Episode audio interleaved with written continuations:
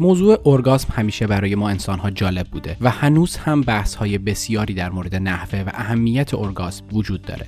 ولی واقعا تفاوت ارگاسم بین مردان و زنان چیه؟ کدوم ارگاسم بهتری رو تجربه می‌کنن؟ اول از همه مدت ارگاسم در زنان بیشتر از مردانه. چیزی حدود 20 ثانیه یا بیشتر. در حالی که این مدت برای مردان 3 تا 10 ثانیه است. در این حال مردان تعداد بیشتری ارگاسم رو تجربه می‌کنند. محققان پس از بررسی نتایج یک تحقیق در استرالیا متوجه شدند که مردان در 95 درصد روابط جنسی ارگاسم رو تجربه می‌کنند. در حالی که فقط 70 درصد زنان به اوج لذت جنسی می‌رسند. به هر حال به نظر می‌رسه ارگاسم بیشتر به نوع سکس مرتبط باشه تا به جنسیت فرد. به طور مثال تحقیقی بر روی افراد مجرد 21 تا 26 سال در ایالات متحده نشون داد. برخلاف اینکه تعداد ارگاسم ها در مردان هم جنسگرا و دیگر جنسگرا تقریبا برابر بود در زنان این تعداد با توجه به علایق جنسی تفاوت هایی داشت.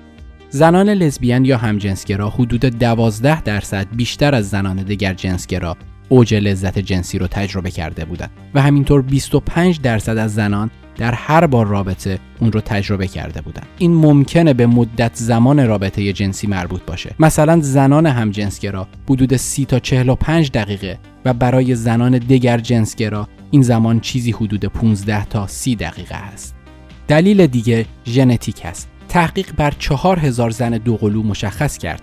ارگاسم شدن به ژنتیک فرد هم بستگی داره. ولی احساسی که در هنگام ارگاسم به زنان و مردان دست میده چه تفاوتهایی داره؟ برای بررسی از دانشجویان مرد و زن خواسته شد احساسشون رو در هنگام ارگاسم توصیف کنند و بعد از مقایسه مشخص شد تقریبا هر دو جنس از حس و حالی مشابه صحبت می‌کنند بدون توجه به جنسیت مغز خون رو به آلت تناسلی میفرسته. ضربان قلب و تنفس تند میشه.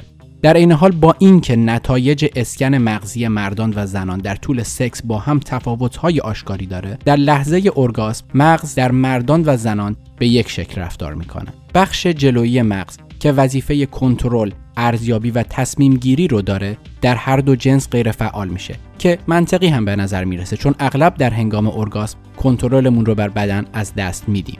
شباهت ها البته به همینجا هم ختم نمیشه. هر دو جنس بعد از ارگاسم احساس خواب آلودگی می کنند و این به دلیل ترشح فراوان هورمون پرولاکتین در مغز هست. جالبه بدونید میزان ترشح پرولاکتین در هنگام رابطه با شریک جنسی نسبت به زمانی که خود ارزایی می کنید چهار برابر بیشتره و کاملا واضحه که احساس خواب آلودگی هم به همون نسبت کمتره.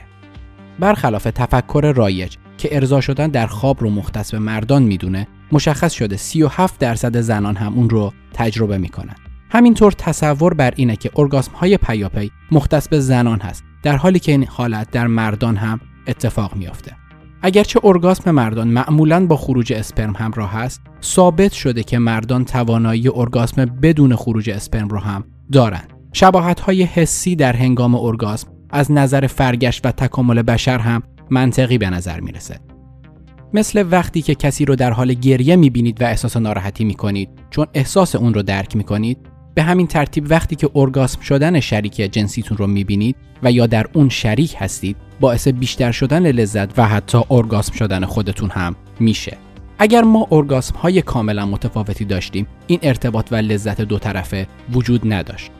به طور خلاصه در حالی که تحریک جنسی می‌تونه بین مردان و زنان کاملا متفاوت باشه تفاوت بین ارگاسم در هر دو جنس بیشتر به خصوصیات های فردی برمیگرده تا جنسیت.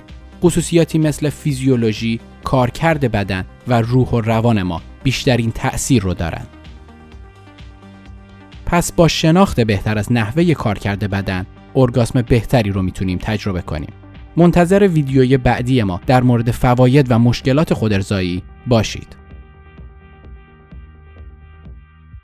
با ما تماس بگیرید و به همون بگید دوست دارید در مورد چه موضوعی صحبت بکنیم.